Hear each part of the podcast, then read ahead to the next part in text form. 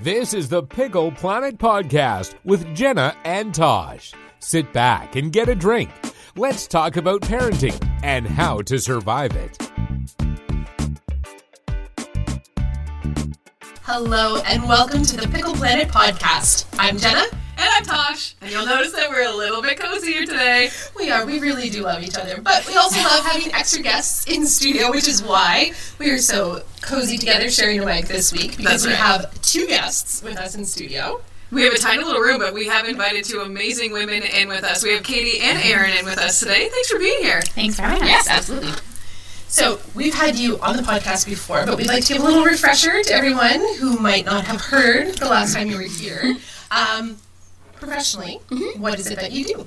So Eryn and I are both pelvic floor physiotherapists, and pelvic floor physiotherapists are kind of like normal pelvic floor physio, normal like normal physiotherapists. Good gracious! But we dive down below into conditions like urinary incontinence, pelvic organ prolapse, things like pelvic and pubic bone pain. We help women prepare for birth. We help them recover from birth afterwards. And generally, I think we just like to try to get people back to doing the exercises and activities that they want to do. Yeah. Fantastic. And you guys have been working together for a year and a half now? Yeah, we're approaching it Yeah, two, I think, getting yeah. close to two years. Yeah. And you've uh, launched into something new and exciting. Yes, Yeah, yeah, go ahead. So we just started uh, Motherhood Link, which is going to be an online resource for, for moms. Uh, so really, whether you're pregnant or you're wanting to get pregnant, um, prepare for birth, and then postpartum, as well as into your into your motherhood journey. So our first kind of foray on the website is that uh, we designed an online course, so you can access it from anywhere in your yoga pants, um, and it's for moms prepping for birth. So it really targets the pelvic floor and core um, muscles and how to prepare properly during pregnancy for a really confident birth and recovery postpartum. Which I think is fantastic because eight years ago, I don't remember thinking about that at all. Exactly. You don't, and it's not something I find that, yeah, you can go to those classes at the hospital and so on and so forth, but it's not teaching you how to recover yourself or how to get through birthing a giant baby or a baby of any sort. It doesn't matter how big the baby is, it hurts. Yeah. So, There's no easy way to get Yeah. it immediate. No, true story. Yeah. Well, and, and yes, whether you have C-section, whatever happens, it still impacts your body, even if you're you feel like, oh yeah, I didn't go through a traumatic, you know, mm-hmm. physical birth. You may have had surgery, you've had something. You, you, your body has changed. Yeah. There's no two ways about that. Mm-hmm.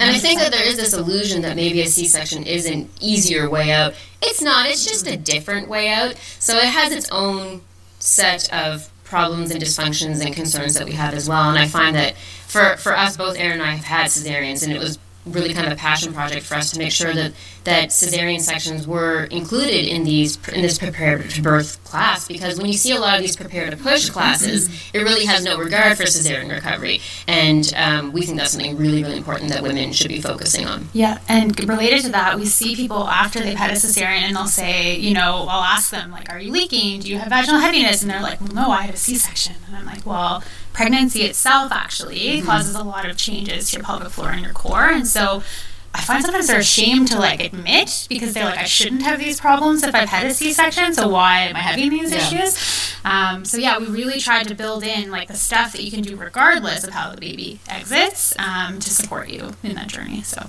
And that's that's the thing. Like with a C-section, there's like pelvic floor starts at your core. Yeah. And they are moving. Yeah, exactly. Your your core is literally being ripped open. So I feel like it would almost be more.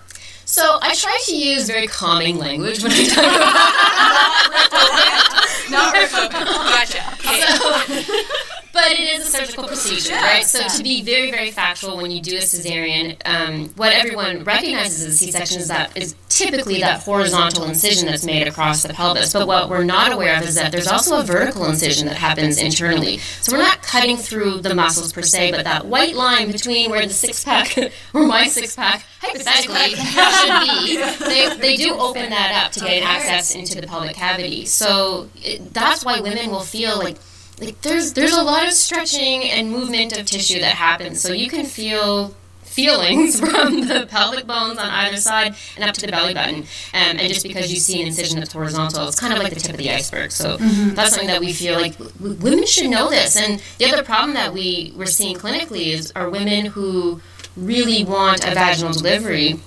And when we offer a little bit of cesarean education, they almost didn't want to jinx their chances of having a vaginal delivery, so they don't ever get that education if it's someone who ends up in an unplanned or an emergency section. Um, and with our course, what's nice is that you have access to it. It's evergreen, so if, if your birth didn't go as planned, you can go back and rewatch some of the sections that might pertain to you now, be, and be a little bit more relevant. Yeah. Yeah, I've found it very interesting to watch some of the stuff you guys have shared about cesarean because I had two cesareans and didn't really give it much thought. Hmm. I trusted the system and I knew that that's what needed to happen. That was fine. But yeah, I never, and thankfully didn't have a lot of complications from it, so I never really had to go into it. But then to watch, like, there's that one video you did with the pieces of felt. Oh yes. So it like, shows you what actually happens to your body. Ooh, so yeah, you're so like, many layers. there's so many layers. Like, wow, I really got lucky. Yeah, it's a surgical procedure. Um, so for us, what we were seeing, uh, what kind of spawned all this on, we were seeing, um, thankfully, women now know about pelvic floor physiotherapy, and they're coming in for preventative education. They're coming in to learn about different birth positions. They're coming in to learn about push techniques. They want to know how they can prepare their pelvic floor and their core for birth and afterwards.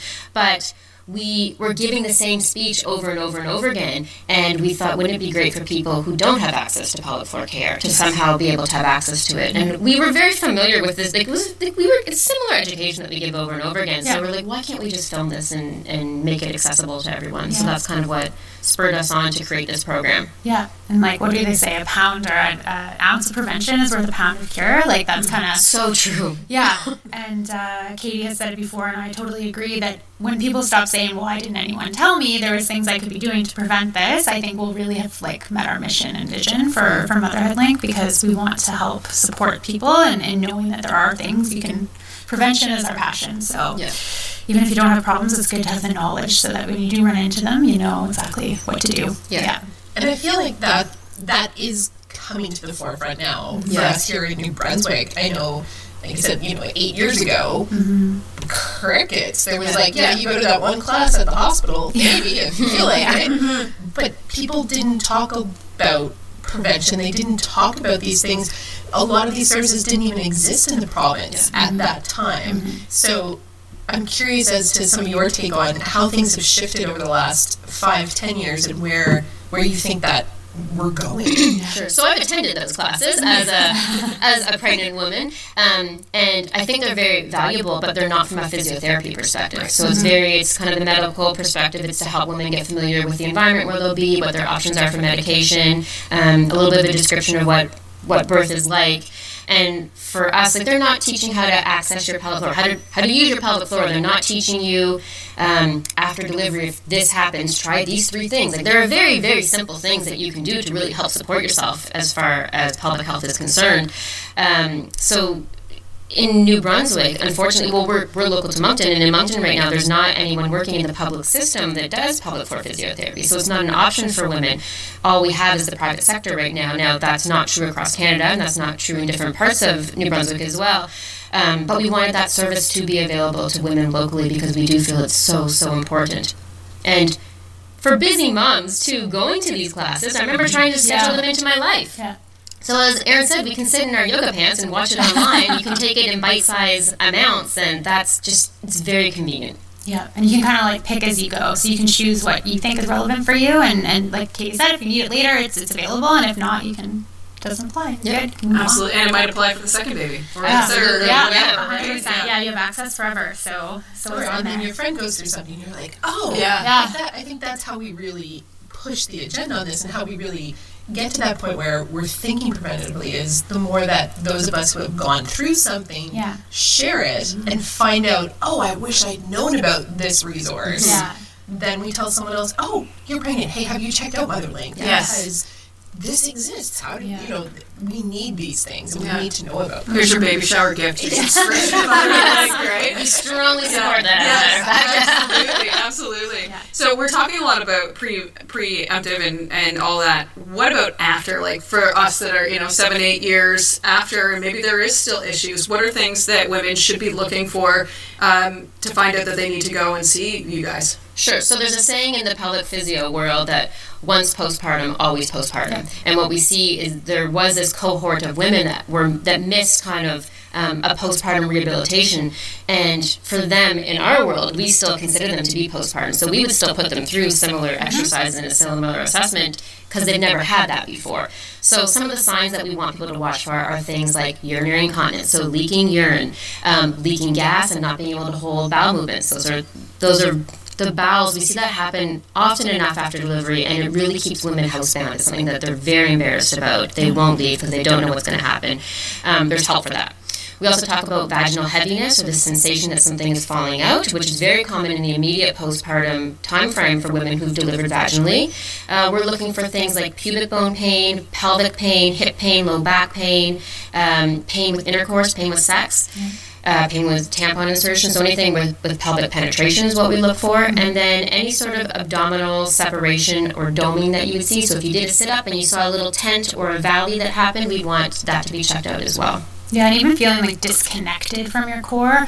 Like a lot, a lot of times I'll have people come in and they'll say to me, you know, I start the morning and I like look at myself in the mirror and I feel like, you know, my posture's good. I feel like I'm supported. And then kind of like towards the end of the day, they'll go like, I'm going to get in and I notice like if you had a C-section, I have more of an overhang or like I feel like I don't have like much control of my muscles at the front because if you're not lean enough to see a diastasis, sometimes that's how it can present. Like you won't see that doming or abdominal separation because if you're like me, it's like it's harder. It's harder to be able to, see that happening, right? Um, and it can be on, on, most people, like unless you're very very lean, it can be tough to, to see. But even just like that disconnected, like you don't have the strength to, to lift your kids and do your like daily activities, that can be a sign that you might have a bit of an abdominal or core weakness that, that we can address too. So. We're also coaching women to monitor even for tiny things. So I'll ask women, "Do you leak at all?" And they say no. And I'm like, "Really? Even if your bladder's really, really full and you th- you sneeze three times in a row?" I'm like, "Oh well, yeah, but that doesn't count." But it does count because when we go through menopause, now we'll see hormonal changes, and mm-hmm. often what will happen is smaller, minor issues that weren't resolved will now become more major issues that we want to. That yeah. takes more. Well, as you said with prevention, so it takes more time and resources and energy to fix something at that stage. Yeah, they're kind of like little warning signs. Yeah. Yeah. That I always think I say your core's job and pelvic floor included in that is to manage pressure. And so if you start to see like little things happening like that, like three C's is a little leak, that's a sign that like something is not managing that pressure in that system very well and and you can optimize that. You yeah. can you can find ways to help with that. So. And what happens in society is that gets normalized yeah, often, 100%. right? It's normal to pee your pants after you've had a baby, so just yeah. disregard it. Put a pad on, continue on, right? Yeah, don't jump on trampolines, don't go running anymore, anything like that. Yeah, I have, your life. Yeah, I have so many women that come see us to return to running, or they just like they want to just go to the trampoline park, right? And they feel that they can't participate in their children's lives to the magnitude that they'd like because they're being held back by something that's happening in their pelvic floor. And to me, that's a shame that that's happening. Yeah. And they should know that there's a resource out there that can help them with that when you're seeing patients and when you're talking with people, are you seeing that shift though in the way people are talking about it and approaching it? Like, are you having more people that are seem like they're a bit more open to say, "I'm leaking" or you know those type of things? Are you seeing that shift yet? Yes, we brought on two people to come join me the clinic. so Eryn's working there. We have a wonderful colleague that we work with as well, Danielle, who works with us. So it's becoming. Um, much more mainstream. And as I said, we're seeing this shift in mentality that people are coming in for the prevention now, which is nice. Um, but that lost cohort you know, the baby boomers that are reaching menopause now, I feel like they're someone that we're missing a little bit. So the local family doctors are doing a really good job of getting them to our office, but I want them to not have to wait for things to get so bad that it spurs them on right. to the family doctor. Mm-hmm. If they knew that leaking was abnormal to begin with, like if this is just the education that we understand as women, then they would come seek help before they get to stages where it's going to be more work for all of us involved to help them. Yep rehab. Yeah.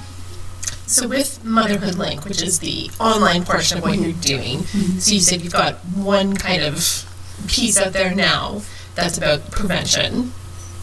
What's next? is there more? I'm assuming. Yes, there's more. Yeah. I mean, like, yeah, our vision would be to create resources that support people through that whole continuum of motherhood and once postpartum, always postpartum. So we even have had chatted about doing like a menopause link. So people that could access it that are in that phase of life versus like, I think our next big step probably is that if you think of like social media and like what we know that's out there, there's this huge focus on like high level exercise at like that six week mark. And it's like, okay, so you're at six weeks now. How do I get back to doing what I was doing pre pregnancy or, you know, earlier in life? But we, are, I think, are going to focus on that first zero to six week mark where you're kind of in no no person's land. yeah, yeah, I literally. remember- You no longer feel like Yeah. Yeah, yeah, yeah. yeah. We, uh, I remember being like, everyone kept checking the baby. And I was like, Yeah. What about me? I'm like, Yeah. major surgery. and I pushed for like an eternity and no results, right? So I'm like thinking, like, is anyone going to be like, are your insides on the inside? are they still there? Um, but yeah, so like that's where I find like people. We were talking about it a little bit. Like they'll get to that six week mark, and all of a sudden we think something magical has happened. But we really like to start seeing people if they want to and they feel ready to, even the simplest things to start to support your pelvic health and support your recovery in that zero to six week kind of time frame or fourth trimester time frame.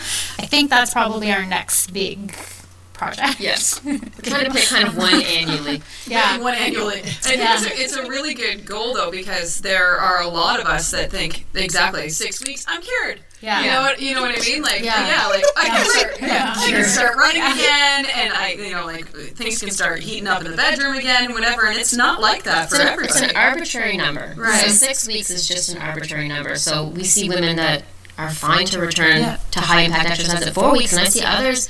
I mean, I see others that are 15 years out that aren't ready to return to high impact exercise. So it just depends on the body, the type of pregnancy you have, the type of birth that you have. They're also different, and they're different even within one woman between pregnancies and deliveries. They can be different. So you need to be aware of those warning signs so that as you move through life you can pick up on them when they first start to happen or if you try a different activity and what i've what i've noticed before is that six week appointment a lot of women haven't test driven the equipment by then right so they've been very um, really trying to take things easy for the six weeks which is often the advice that they're given um, and then the doctor does due diligence and asks you know how have you been doing any problems with leaking any pain and they say no because they don't know yet so then they give the six weeks clearance, they're fine to go back to trying intercourse and to returning to activity, and then they notice problems. Mm-hmm. And that's where they've lost access to gynecological care. Yeah. So they're certainly welcome to talk to their family doctor, but we know there's a percentage of women that don't have access to a family doctor.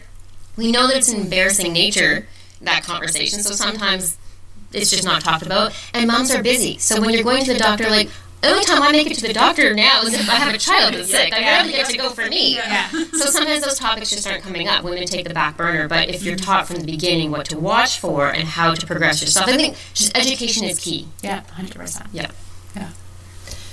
What about that that cohort you're talking about, the ones that, you know, really didn't have that same education and that same discussion that we're having now? And I'm thinking, you know, I know that a lot of people who listen to the podcast who come to Pickle Planet are getting more out of the baby phase and, you know, probably not that far closer than we'd like to think to that menopause phase. What are some of those warning signs mm-hmm. that should be in our heads? I think that's like a perfect time frame too when we do start to see problems creep up because it's like my kids are a little bit older, I'm sleeping better, I'm starting to like feel like I might have a little bit of time for myself. Maybe I'm hoping. um, and so they will start to resume activities that they love, and so like lots of times, like Katie was saying, we've kind of like not had time for ourselves, and so we haven't rehabbed or strengthened and stuff like that, and then they jump back into something that's really high level. So like whether it's Zumba or they want to run again something they haven't done. And so warning signs are leaking of any sort. So if you increase your your activity and you have any leaking, so whether fecal, so whether you're leaking stool or whether you're leaking urine, those are we said big red flags, right? Um, vaginal heaviness, that's one that people have a lot and won't talk about very well or they ignore it. and so that could feel like I've often have patients say like I feel like I have air or like something in my vagina is what they'll they'll kind of describe it as or heaviness.